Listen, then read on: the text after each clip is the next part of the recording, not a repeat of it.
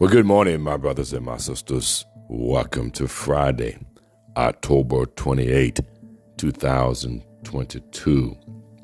We made it through another work week, and we praise God at the end of another week. Now, today, I want to share. Uh, Dr. Stanley wrote a very beautiful devotion that caused me to think and ponder some this morning. He talked about looking for spiritual fruit. And the scripture reference, of course, is Galatians 5 16 through 26. I often hear people put an S on the fruit of the Spirit, but it's just a fruit. It's like a gumbo. You don't say gumbos, it's everything all in one. So the fruit of the Spirit. Stanley says, as believers, we all want the fruit of the Spirit. Yet, even unbelievers can sometimes display these qualities. So, how can we know if ours are truly from Him?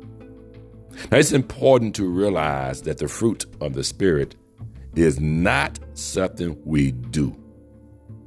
It is not something we do. It is who we are. And these nine admirable qualities are often most evident in us, listen, when circumstances are difficult. Here are two characteristics to help us recognize these traits in our life. Number one, fruitful believers are not controlled by their environment.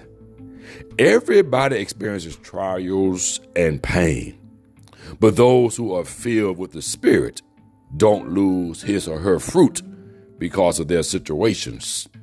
They keep their joy even when life is hard. Because the Holy Spirit is in control, he or she is free to produce his fruit no matter what the circumstances are.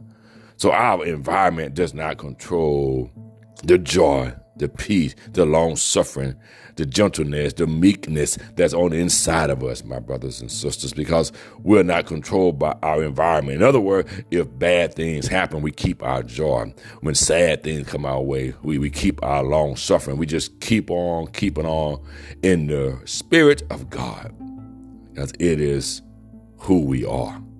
Then, lastly, fruitful Christians recover quickly after a fall.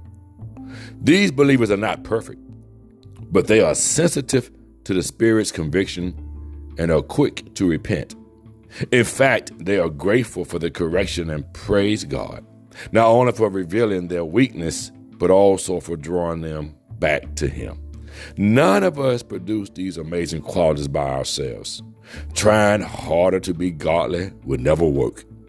Character transformation occurs when submitting to God, giving Him complete control of our life. Only then will the Spirit be free to produce fruit that remains even in the deepest, darkest storms.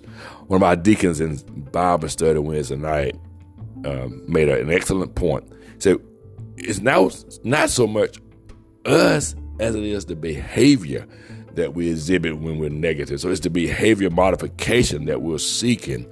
Uh, and so we don't beat ourselves up because we mess up. We, we seek God's guidance and God's strength to modify the behaviors.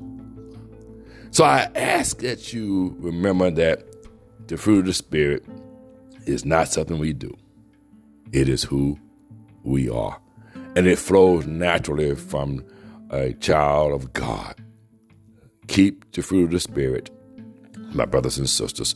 Have yourself a wonderful weekend, a fantastic Friday. Finish this week strong and let us live, life, love, and let us learn from our mistakes, but also continue to move forward. Onward and upward is our goal.